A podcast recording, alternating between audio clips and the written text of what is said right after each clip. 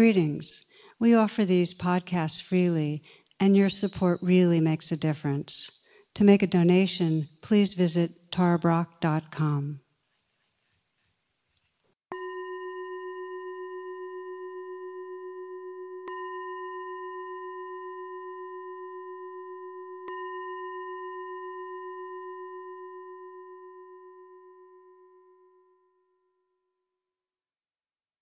tarabrach.com. Namaste. Welcome, friends.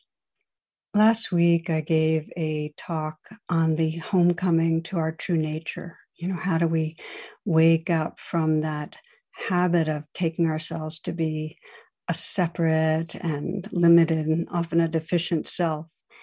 And the teaching uh, is not to get rid of a self, but really to become aware of how that identification uh, shapes all of our experience and keeps us from really living fully from who we can be. And then we explored the pathways to a larger sense of being.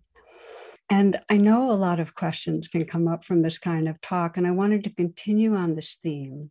So I chose a talk from the archives that hopefully will guide you really in deepening your understanding, deepening your sense of the freedom that's possible on this path. So I hope you enjoy. There's a poet, an Indian poet from the 1600s, name is Tukaram. I'd like to read you a brief poem translated by Daniel Ladinsky that he wrote. I was meditating with my cat the other day, and all of a sudden she shouted, What happened? I knew exactly what she meant, but encouraged her to say more, feeling that if she got it all out on the table, she would sleep better that night. So I responded, Tell me more, dear. And she soulfully meowed, Well, I was mingled with the sky. I was comets whizzing here and there. I was suns and heat. Hell, I was galaxies. But now look, I am landlocked in fur. To this I said, I know exactly what you mean. What to say about conversation between mystics?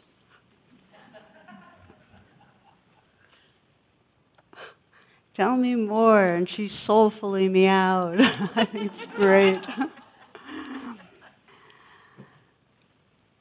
so I love it because it, it has such a poignant way of expressing this um, this way that we all remember and forget that there's something we, we might feel a sense of expansiveness and openness, and in a moment we can get triggered to go, you know, and all of a sudden we're confined back in that familiar self again.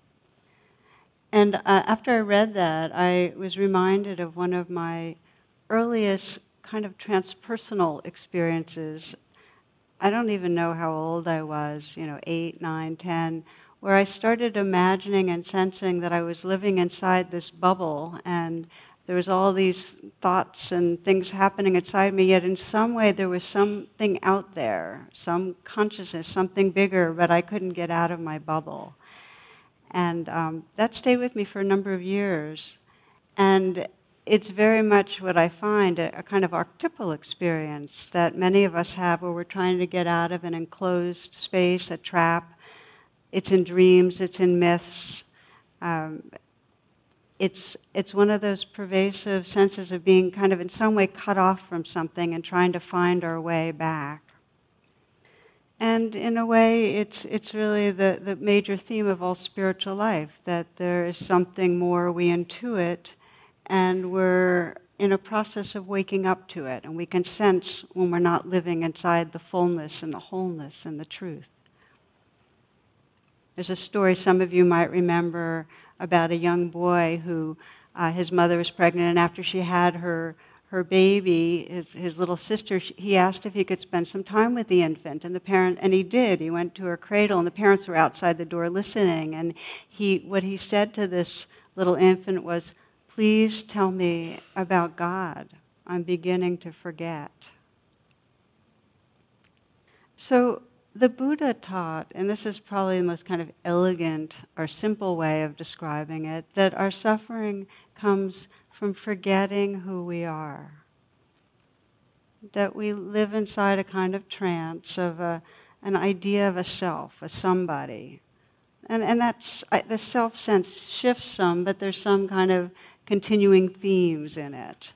And it's it's a smaller self that has to do with our roles and the way we think we appear to others and our deepest wants and fears and the way our body is. It's it's that self sense that we get identified with.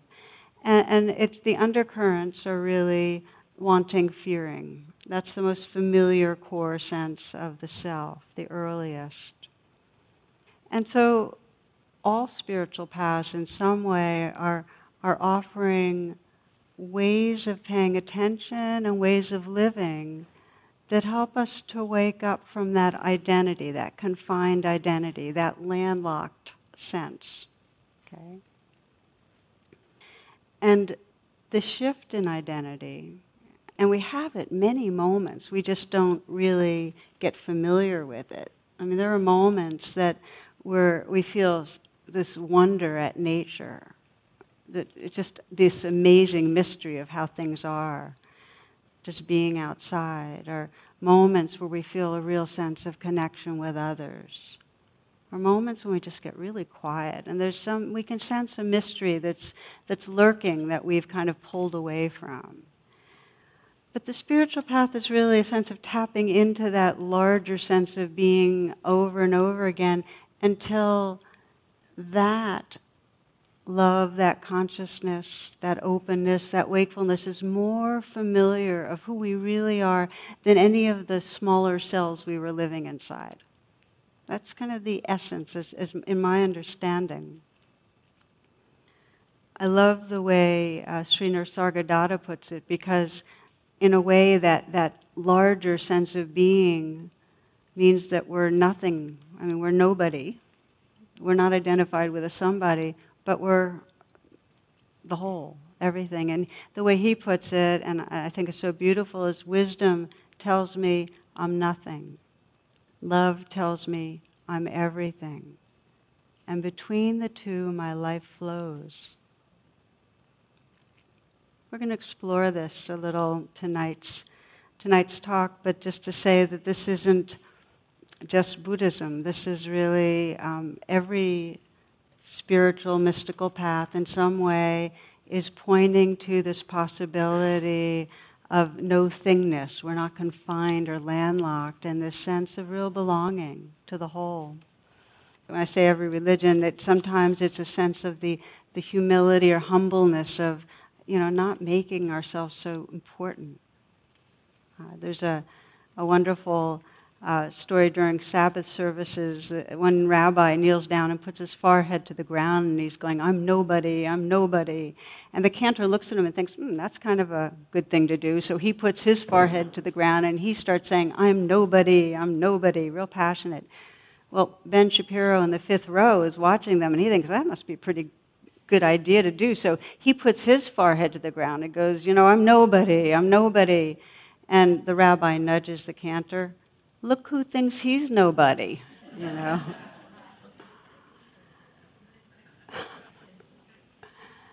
so it can become like this goal, like I want to become no self, I want to become nobody, and, and that becomes another thing. So, not like that. I do want to honor that this is the uh, first night of Rosh Hashanah, and in that spirit, in the Jewish tradition, this is really the season of reflection and repentance and recommitment. And I love, I love truly spiritual holidays where it's like this is an opportunity. Any moment is, but this kind of collects our attention to say, why not recommit to what's most precious to us? What a beautiful thing.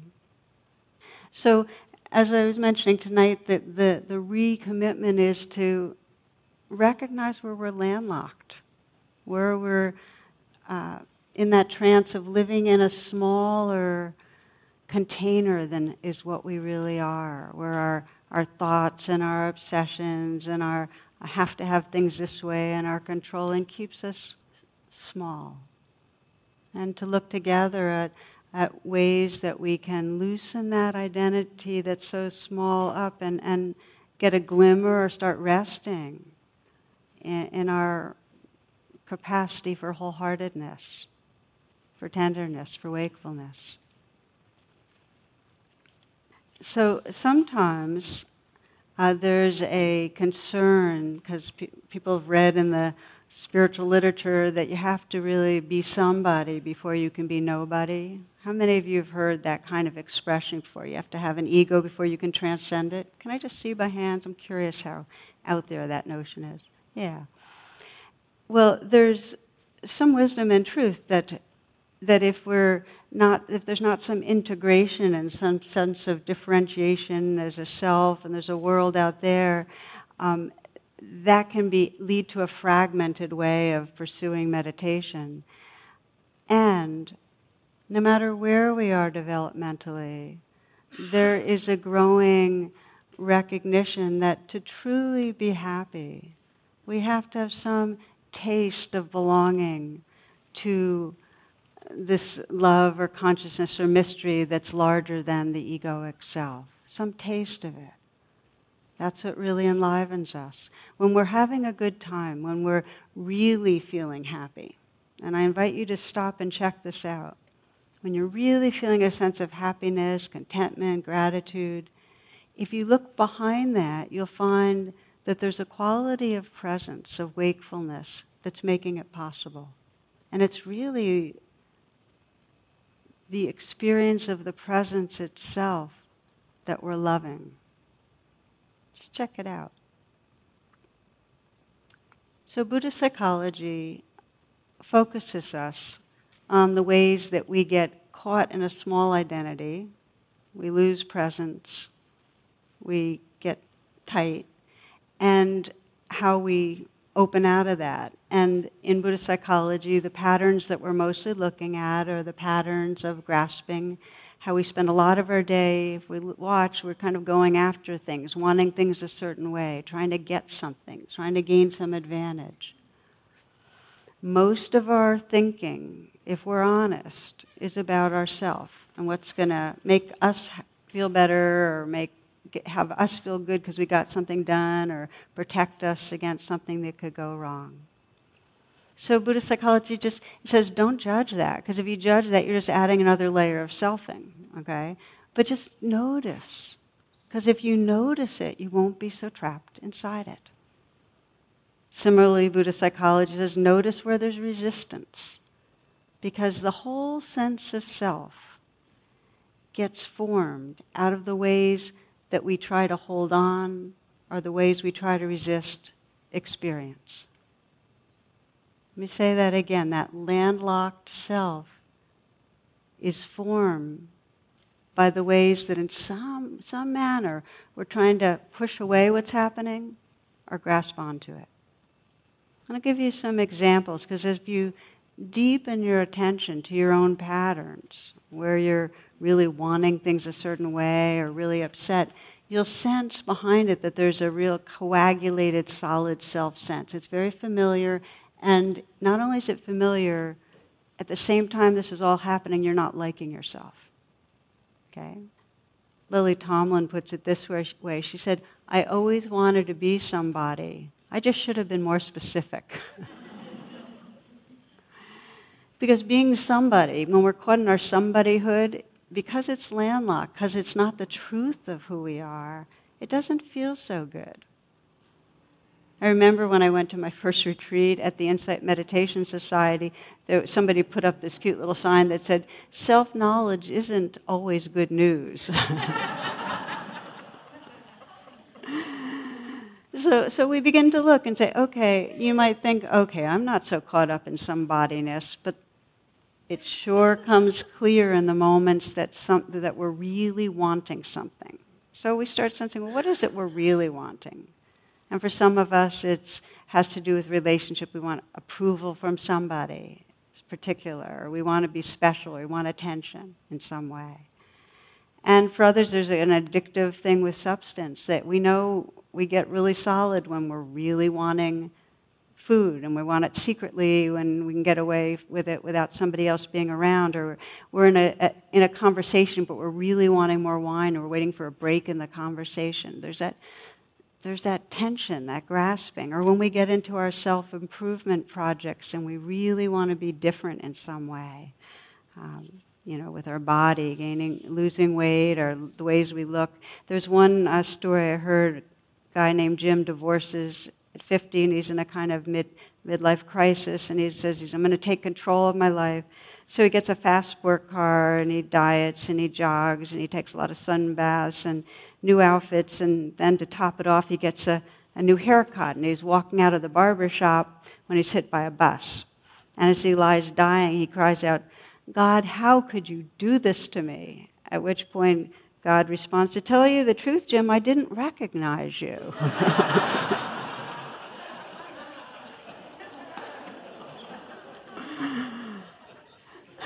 Now, I will admit that does not really illustrate my point too much. I thought it was cute. so just let's, let's reflect together for a moment, okay? And the inquiry is this. If you just check and sense in the last few days, the last week, when you really wanted something to be a certain way, or you wanted to get something. And whether it had to do with something at work, something on the job, something from another person, whether it had to do with something where there's some addictive behavior. When you really wanted something.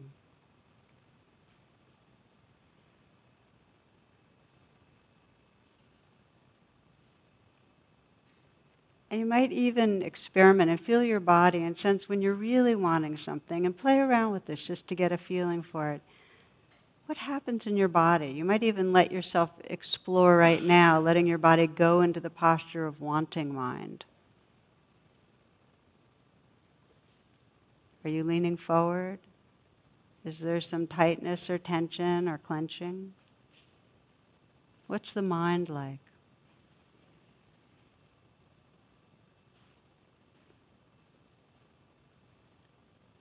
Notice when you're wanting something, what's your sense of yourself?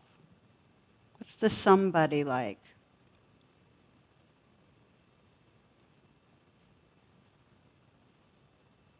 You get familiar a little with the wanting self. We know it. We do know it. And then just sense do you like that self? What's your attitude towards that self?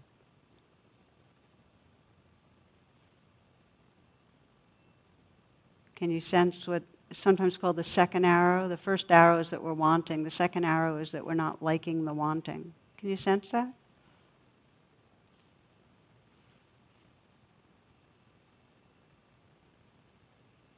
You can continue to meditate. I'm just going to put out the other side of it.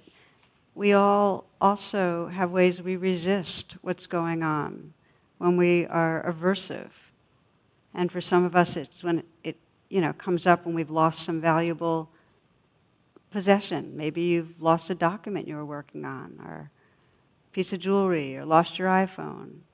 Our aversion can come up, our partner leaves the kitchen a mess day after day, or in some way it comes with judging other people, how things are going. So you might sense when in the last week or so you got caught in aversion, where you were angry or judgmental are fearful about something, afraid of not performing well in some way at work or social situation.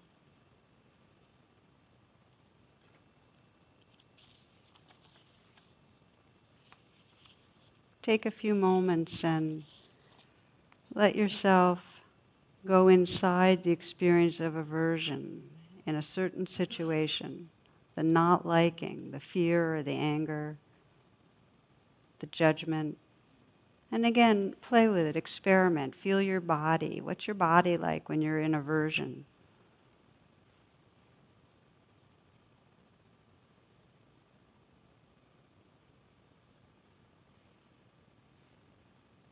And when that pattern is running, what's your sense of yourself?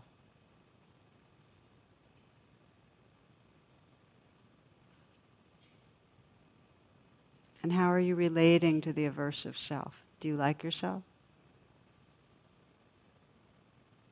Or can you sense the second arrow?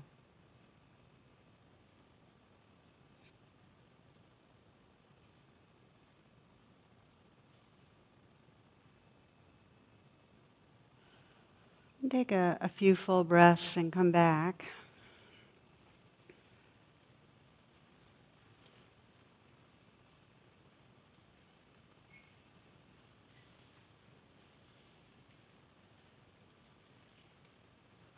As we'll keep on exploring, the key element in being able to awaken from the landlocked self, from the somebodyhood, is really just seeing it. But it's not seeing it in a kind of distant, oh yeah, that's happening way. There's a quality of real gentle interest and friendliness. And we're going to go there. But first, I want to say that some of the greatest despair that I encounter in people when I work with them at retreats or otherwise is that sense that uh, the patterns have been going and going and going for decades and decades, that they're really, really stuck in a self that they don't like. That is probably the greatest despair. It's got a kind of hopeless feeling like the patterns are so strong. And the you know, going into whatever the aversion is and the judgment towards others, or it may be the pattern of, you know, I'm still pushing others away with my neediness, the grasping, and I can't, you know, what am I supposed to do with that insecurity? Or the pattern of controlling other people and, and how that ends up affecting intimacy, or the patterns of depression or overeating, whatever it is. They seem really, really um, very locked in. How apologetic we can get, or accommodating, you know, whatever the pattern. So the good news is this that no matter how tenacious the patterning seems, and this is the truth, it's mutable, it's changeable, that it's a habit. And just as habits are created, habits can be undone. So that our personal identity, this somebodyhood that feels so core, is not really core core. It's very strong, but it can be dissolved. We can awaken from that sense of self. And this is at the very heart of the path, a trust that that's possible. And even if we feel like, yeah, but I don't have that trust, just to know that it's possible to awaken the trust if you want to that that can be your prayer. It may be, I don't trust I can ever change, but my prayer is to trust that. Do you see what I'm saying? Even if you're feeling the core problem of, I'm stuck and I don't trust it'll ever be different, if you wish it could be different, pray for it because in reality, and this is, this is one of the most powerful of the Buddha's teachings, he said, I would not teach you about the possibility of happiness and freedom if it were not so. Trust it or pray to trust it. Because there's something that we long for. There's a love we long for. We long to love without holding back. We long to live in something more whole, more true, more real, more connected. And if we long for it, it's because something in us knows about it. And we can't know about it unless it's there. It's part of us in some way. Science, of course, confirms that it's mutable, that in the last 15, 20 years, neuroplasticity has become the, the languaging of it. That, and it's the real, it's a metaphor for us that's as useful as anything else, that neurons that fire together wire together, which means that if you keep having certain kinds of thoughts and certain kinds of feelings, they'll get wired together and they'll become the habit. The Buddha put it this way 2,600 years ago that whatever you frequently think and ponder upon, that will become the inclination of your mind. So, Do we frequently ponder and think about what's wrong with us or what's wrong with other people? A lot of us do. And that becomes the pattern. And just the way we can practice anxiety and depression, we can practice generosity, we can practice compassion. We can practice, uh, so often use this gesture of putting a hand on the heart, even if you don't mean it, just the activity, even if you intend to be kind but you don't feel kind, that can change in a very deep way your relationship with your inner life. We're now coming down to the pathway of really unwiring uh, the somebodyhood, the limited somebodyhood. Okay? We're saying, like, how do we unwire this landlocked self? And one way of understanding it is to really dedicate or recommit to compassionate witnessing of what's happening. To, with a compassionate and mindful way, notice, okay, here's how, here's the thoughts and feelings right now that are, are making this happen. We need to pause and witness with compassion. What are we witnessing? All these different layers of selfing. It usually can be narrowed down in a clean way if you want to just begin to practice very quickly to our thoughts, our felt sense, and our behavior. So we feel stuck. This is the cue. The cue is if you want to practice more compassionate witnessing, whenever you're feeling stuck in some way, feeling tight, feeling uncomfortable, feeling reactive, when you know you're not aligned, that's when you go pause and, okay, bear witness. What am I thinking right now? What am I believing? I often ask myself that. When I'm really feeling bad in some way, what am I believing right now? Because if it's out of your awareness, it controls you. But if you can compassionately witness it, you have more choice. Then you bring the compassionate witness to the felt sense. What am I feeling? Feel your body. Now that takes practice because a lot of us are kind of cut off and living up here feel your body. Because if it's out of awareness, it'll control what's going on. If it's in awareness, you actually come into more aliveness and more freedom. What am I believing? What am I feeling? And notice your behavior. Am I withdrawing? Am I criticizing? Am I getting busy? Am I playing out an addiction? Now, one of the inquiries that's really powerful in this compassionate witnessing is to notice what's the sense of somebody right here. Even as you're listening right now, what's the sense of somebody? Is there a somebodyhood that's listening? Somebody that's trying to catch on to something or isn't sure it fits them? Or how, what's the somebodyhood? Sometimes it's very faint and sometimes it's really, really acute, very visceral, very easy to find, the somebodyness. If there's strong wanting, strong fearing, really strong. You'll feel it.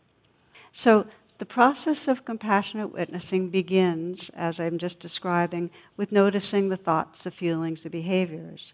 But there's a second piece beyond the recognizing of it that's essential. Because I've been talking about how usually along with somebodyhood, there's a second arrow of, I don't like this person. To unwire it, you have to recognize what's going on and follow that up immediately with a friendly presence. You can't unwire it unless there's a quality of heart in it. It's just essential. You can use a gesture, as I often do. You can use words. You can just simply have the intention to hold what's happening with kindness. But the witnessing has to be compassionate witnessing.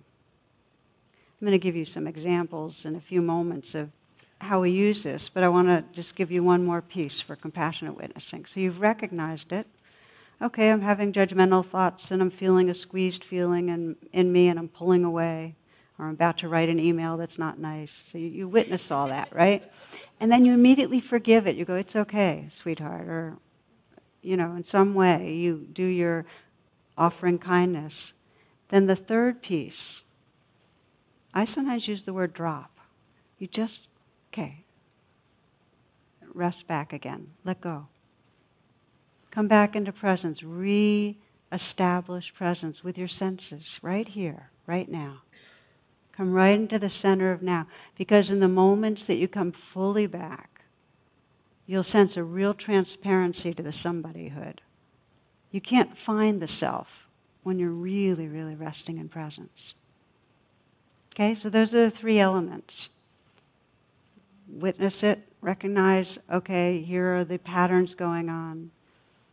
Offer friendliness, and then relax back into your senses. And the somebody gets very transparent. And that's all you need to do, by the way, because the idea is not to vanquish somebody. It's just to remember the light that shines through. Okay? Okay, here's your example. One of I have a couple of examples of this. Part of the inspiration to talk about somebodyhood and the landlocked self and and then the freedom around it was that I've been traveling for about three weeks.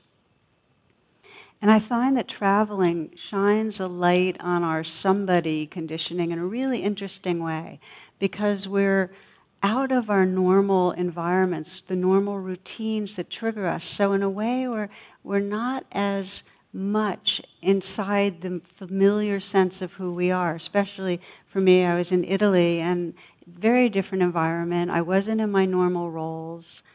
So there was a sense of kind of an amorphousness of who I was anyway. But what's interesting about traveling, because the familiar identity can get much more porous, is that when you get triggered, it's very clear that you've come back into your somebodyhood. So I had a few examples. It's like the gremlins, you know, we're back, you know, that one, remember? so there I was traveling, as I'm mentioning, and we went to a place called Sardinia. Some of you might have heard of it. It's an island off of, of Italy. Wonderful, beautiful place. And we were fortunate to have very good friends that hosted us who um, they, they speak English. They themselves aren't uh, English, you know, native language. But they arranged a picnic for us with their friends that are locals there, um, many generations back, Sardinians. They're all Italians. None of them spoke any English. So Jonathan and I were the only uh, English speaking people, and the only ones that really were communi- could communicate with us were our two friends.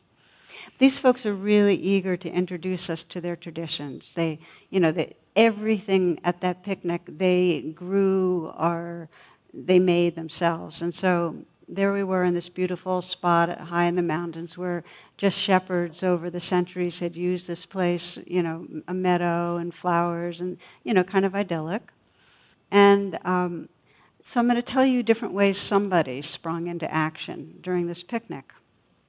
And at first, somebody kind of coagulated because it became clear that they're telling some really funny jokes. Everybody was doubled over but I had no idea what they were talking about.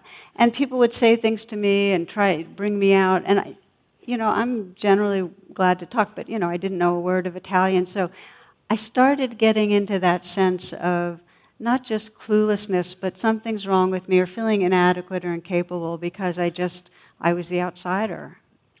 I saw that, that, that very familiar sense of not necessarily being an outsider, because I usually am with a lot of, in situations where I'm teaching or I'm comfortable, but that sense of not being good at something, not knowing how to do something, and just feeling incompetent, feeling kind of stupid. Got tight. So then, okay, this is somebody here. So I just felt that, that kind of somebodyhood, and I just breathed with it, and I was kind of kind and kind of let go some. And then we got playful. In Spanish, I know a little bit of Spanish, so we use Spanish as our in between language. And through the time, um, it was amazing how much understanding could happen. So that's somebody, that incompetent somebody, you know, still didn't know what I was doing, but it was fine. Then the hours started passing. Now, I'm an introvert, and I usually only do a little bit of social stuff, and I'm not one for, for too much hanging out but this started going on and on and on, and I started realizing this could be a whole day. And and and I also had in my mind I wanted to do a hike and go swimming. So my controller, you know, the, the person has a, a map of time in her mind and has a control idea. We're doing this, but now we're doing this, and then we're doing that. That somebody came up. So I had to work with that somebody and let go and forgive her for being there and just go with the flow. But then time started disappearing and it got very fluid. Food was really lovely. They brought it out the grilled veggies and the homemade ricotta and the homemade breads. And, and I really loved it. And then another course came out, and I realized this was the first course of about eight courses. and and the homemade wine they were drinking wine starting at 12.30 and I, I barely ever drink wine because it gives me a headache. But you know when in rome so i was doing a little bit of this a little bit of that but i was getting getting really neurotic because you know i don't eat certain things and they all wanted me to eat everything. So my you know kind of eating disordered neurotic self started shaping up. So then i had to be with that one. But i'm going to tell you about the last one because this one really kind of uh, the self became very tight they presented the, la- the desserts, you know, cakes and fruit and so on. And then they were very proud to have the final course. And the final course is called casu marzu. And it's cheese. And the cheese has larvae in it, these little worms, like thousands and tens of thousands of little worms in it, that make the texture of the cheese very soft.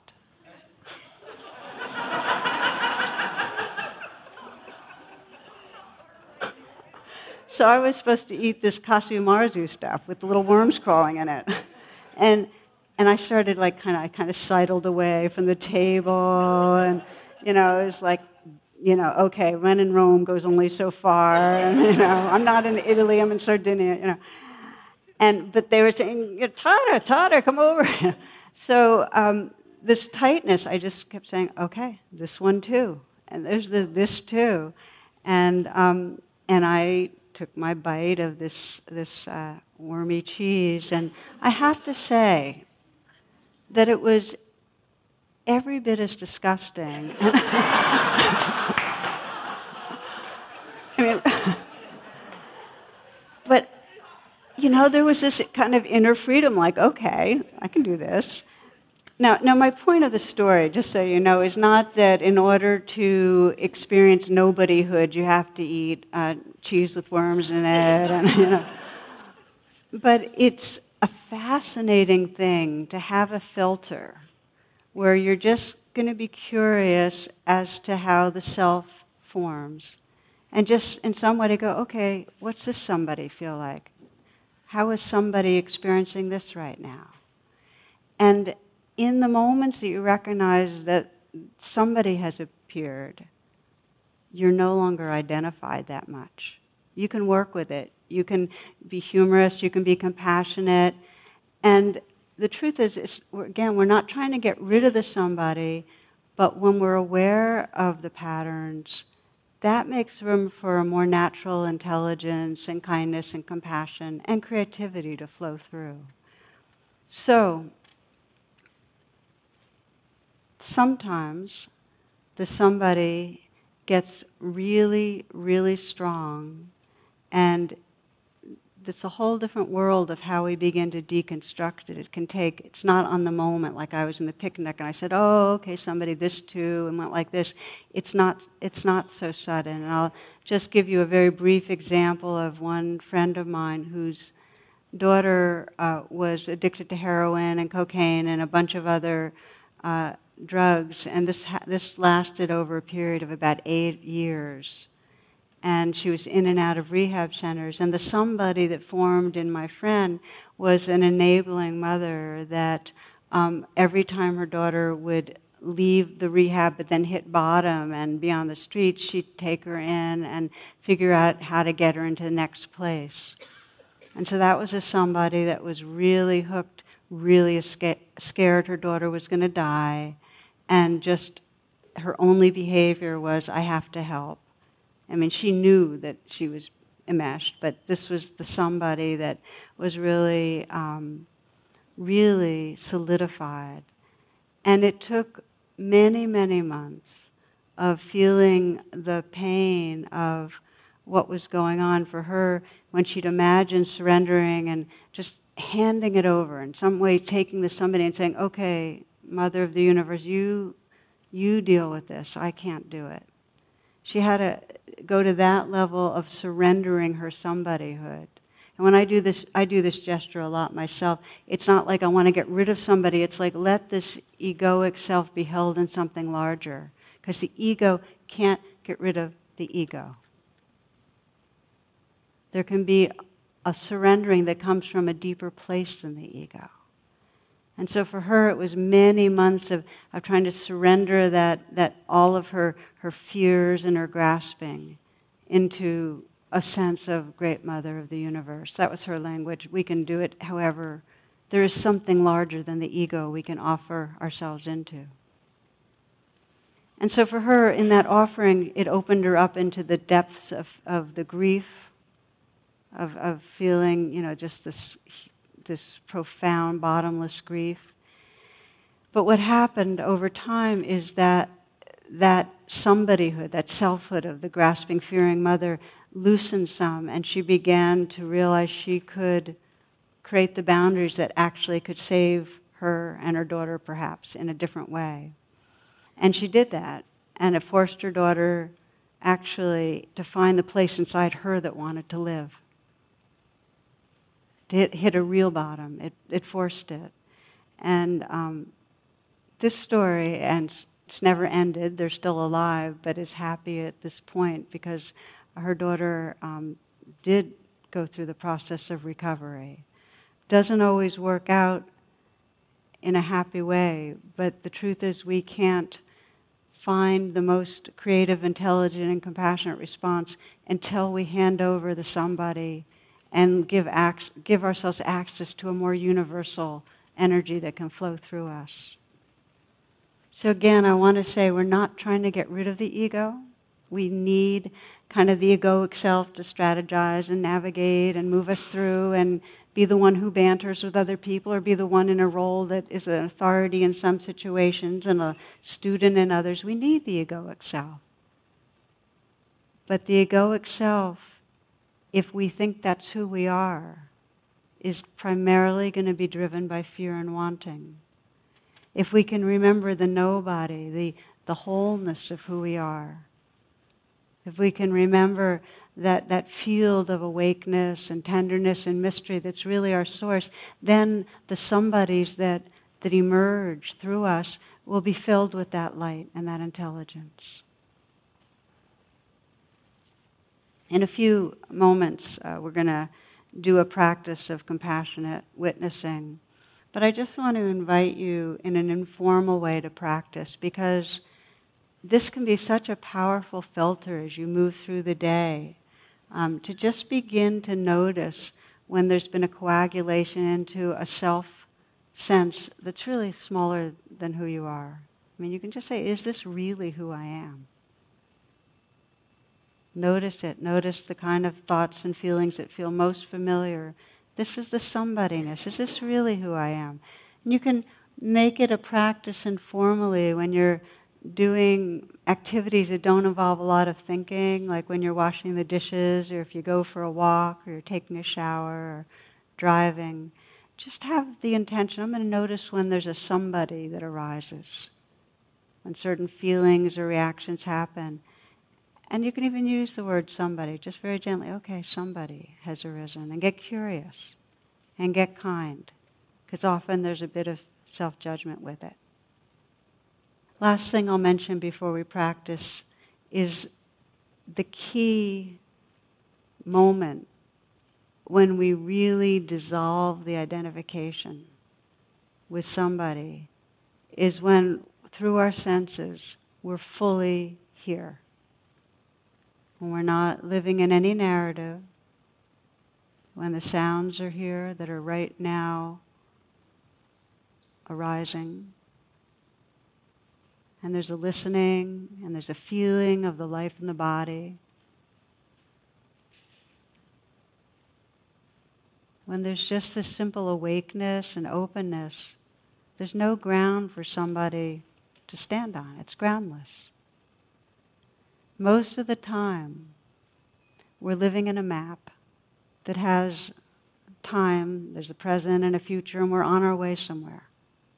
Most moments we're doing a task that we're trying to get done, and we're on our way somewhere.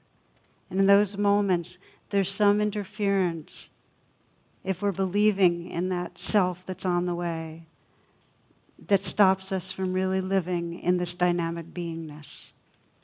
So I want to read you a poem and then we'll practice. This poem is called Talk About Walking by Louis Gander. Where am I going? I'm going out, out for a walk. I don't know where except outside. Outside argument, out beyond wallpapered walls. Outside, wherever it is where nobody ever imagines. Beyond where computers circumvent emotion. Where somebody shortens specs for rivets for airframes on today's flights. I'm taking off on my own two feet. I'm going to clear my head to watch mares' tails instead of TV, to listen to trees and silence, to see if I can still breathe. I'm going to be alone with myself, to see how it feels to embrace what my feet tell my head, what wind says in my good ear. I mean to let myself be embraced, to let go feeling so centripetally old. Do I know where I'm going? I don't. Or how long or far I have? No idea. No map. I said I was going to take a walk. When I'll be back, I'm not going to say.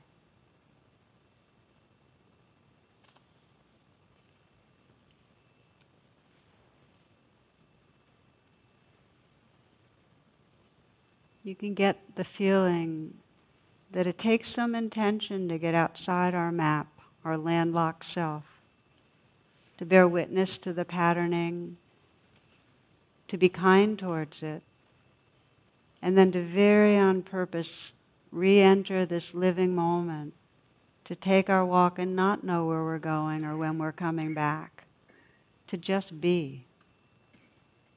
Okay, so let's practice a little and then we'll close.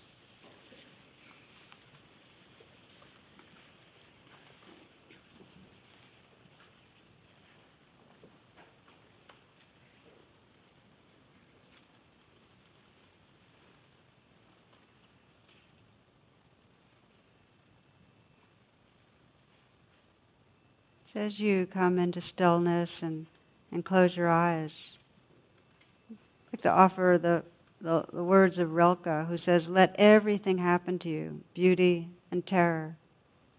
Just keep going. No feeling is final. So just let everything happen to you. See if you can rest as this openness that this whole world is playing in. Sense how out of the silence pours sound.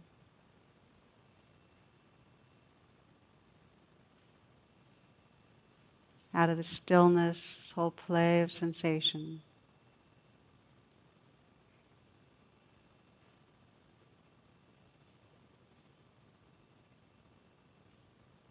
Just let everything happen. Let life be just as it is. Senses awake and open. Being that openness.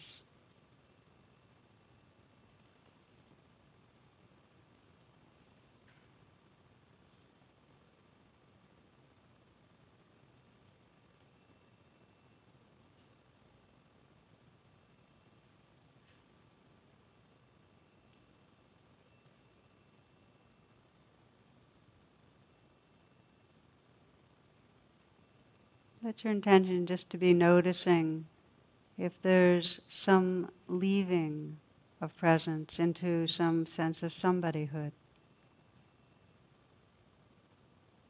You notice thoughts, the future, the past, and just sense how that coagulates into a somebody, a narrative. When you notice, just relax again. Witness,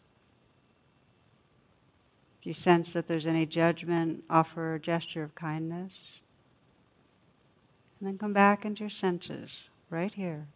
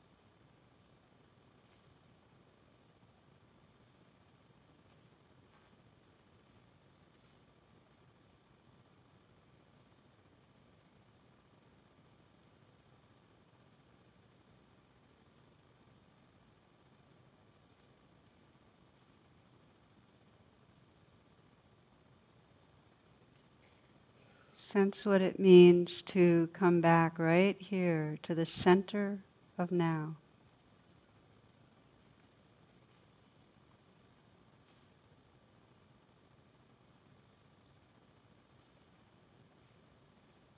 The center of now.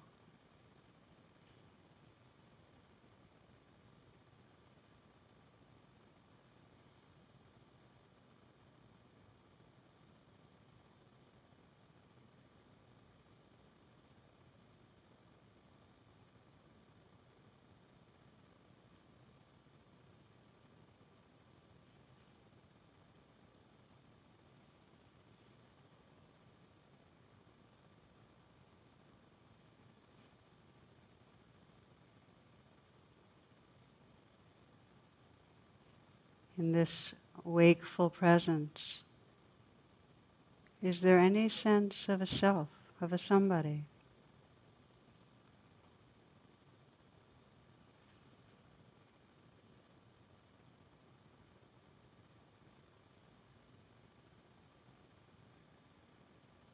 You might even ask, Who am I? And then not to think, but rather relax back and sense the center of now.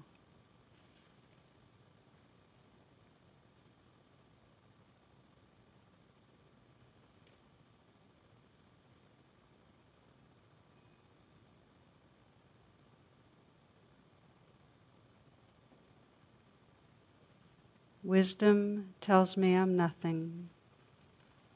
Love tells me I'm everything. Between the two, my life flows.